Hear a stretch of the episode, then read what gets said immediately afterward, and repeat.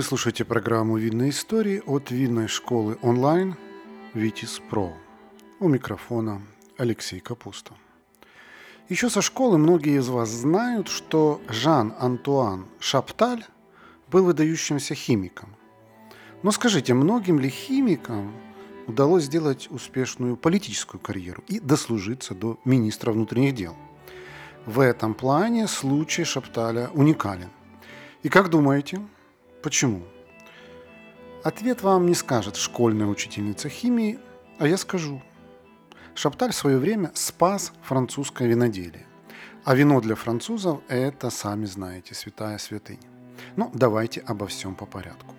Итак, для начала перенесемся во Францию конца XVIII века.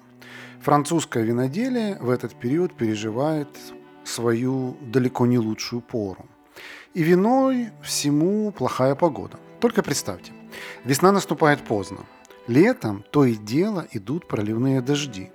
Потом осенью ранние заморозки, а следом за ними суровая зима с лютыми морозами. И так из года в год. Виноград при этом даже толком и не созревает. Зачастую он еще зеленый в тот момент, когда его окончательно добивают осенние заморозки. Ягоды невозможно было даже раздавить винным прессом. Виноделам приходилось идти на удивительные хитрости. Например, они брали этот чудом полученный сок и доливали туда виноградный сок, оставшийся с прошлогоднего отжима. Ну, допустим, в один неурожайный год как-то еще можно выкрутиться. Но что делать, если это все продолжается годами? Бедные французские крестьяне уже не на шутку хватались за голову. На их долю и так пришлось немало испытаний. Ранее они поддержали французскую революцию 1789 года, думая, что теперь их условия жизни станут лучше. Но против непогоды сложно было что-то предпринять. Да, и сильно легче в первые годы революции-то не стало. Скорее пришлось привыкать к новому порядку. На фоне всех этих неурожаев и прочих передряг французское вино на рубеже 18-19 веков получалось откровенно паршивым. К тому же оно зачастую было непригодно для хранения. Это и логично. Сахара мало, спирта мало, зато кислоты хоть и добавляй. Неудивительно, что большая часть вин превращалась в уксус с пугающей скоростью. Тем более, что в те годы очищать и стабилизировать вина мало кто толком умел. Если бы вы посмотрели на тогдашние критерии зрелости вин, то сильно удивились бы. Напиток считали старым уже через один год после винтажа.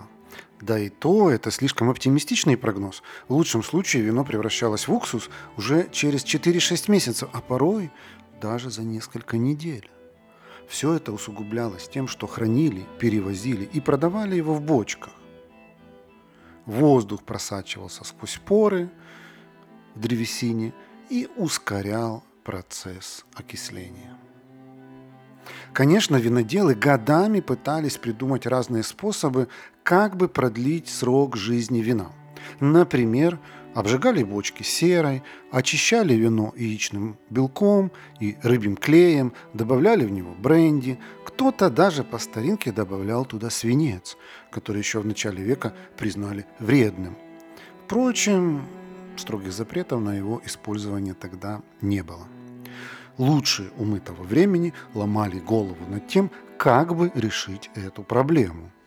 Причем так, чтобы напиток не просто продержался подольше, но и был приятным на вкус. И только Шапталю в итоге удалось дать виноделам эффективное решение этой проблемы. Он был в курсе непростой ситуации с погодой и низким качеством вина и точно знал, если что и может спасти виноделие, то лишь наука. Поэтому Шапталь с головой нырнул в химию вина и кропотливо изучал как работают процессы брожения и что нужно для улучшения качества вин.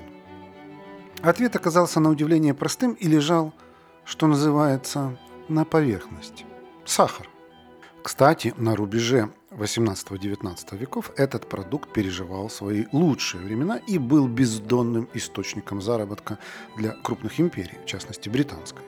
Но Шапталь предложил весьма необычный способ использования этого продукта.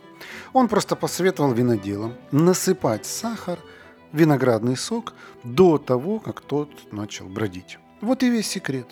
И об этом он написал целый научный труд под названием «Теоретический и практический трактат о культуре виноградников».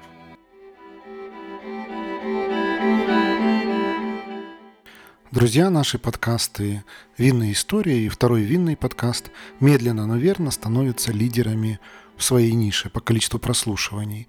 Нас слушают настоящие любители вина, а значит, у нас можно купить рекламу.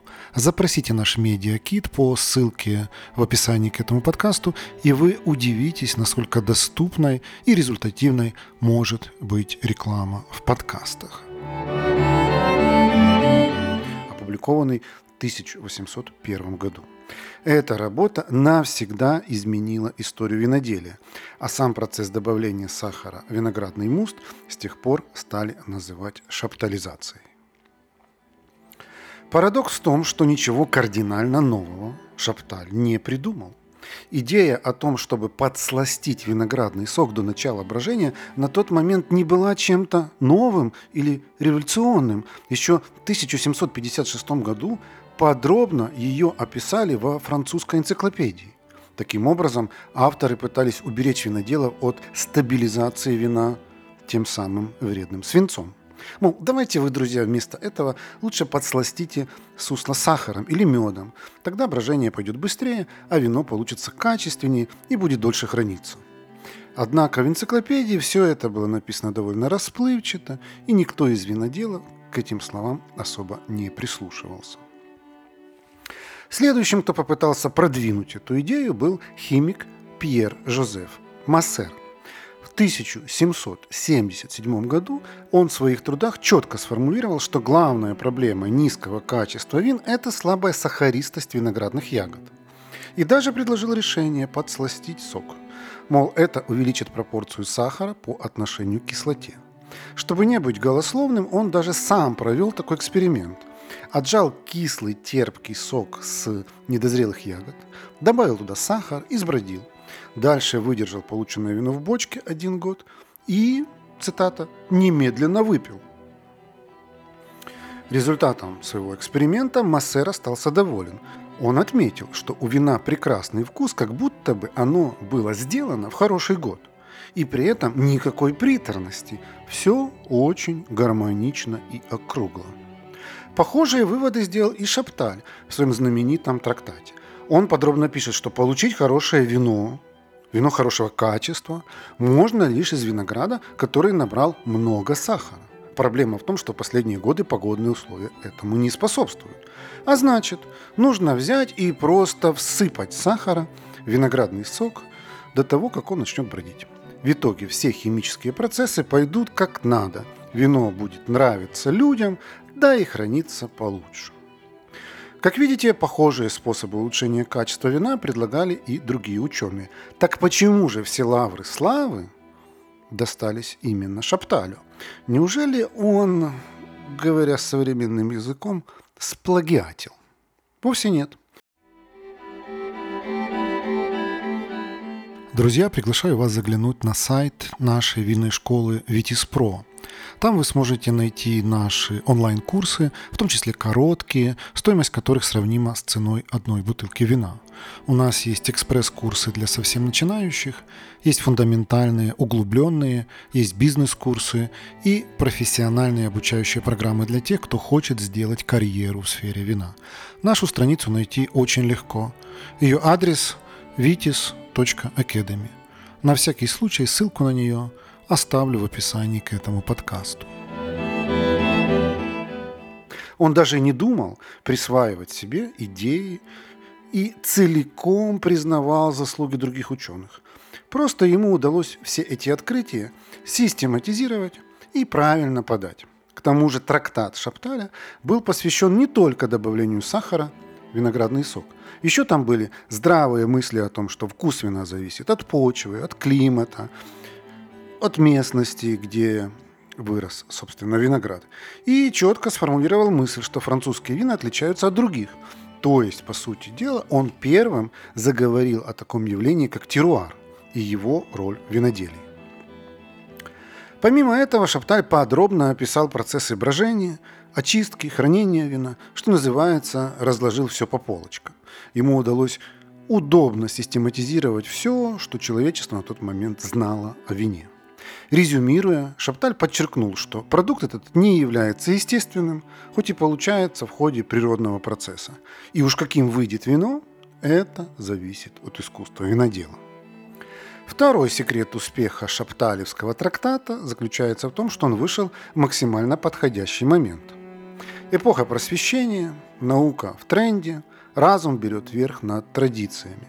Но дело не только в этом. Научные открытия Шапталя удачно совпали с началом правления Наполеона. В этот период все возрождалось после революции, в том числе и виноделие. Идеи Шапталя пришлись по душе самому императору. 1803 году по инициативе правительства виноделам начали раздавать брошюры под названием «Искусство виноделия по методу Шапталя». Под это дело Наполеон задумал еще один амбициозный проект – наладить во Франции производство свекловичного сахара.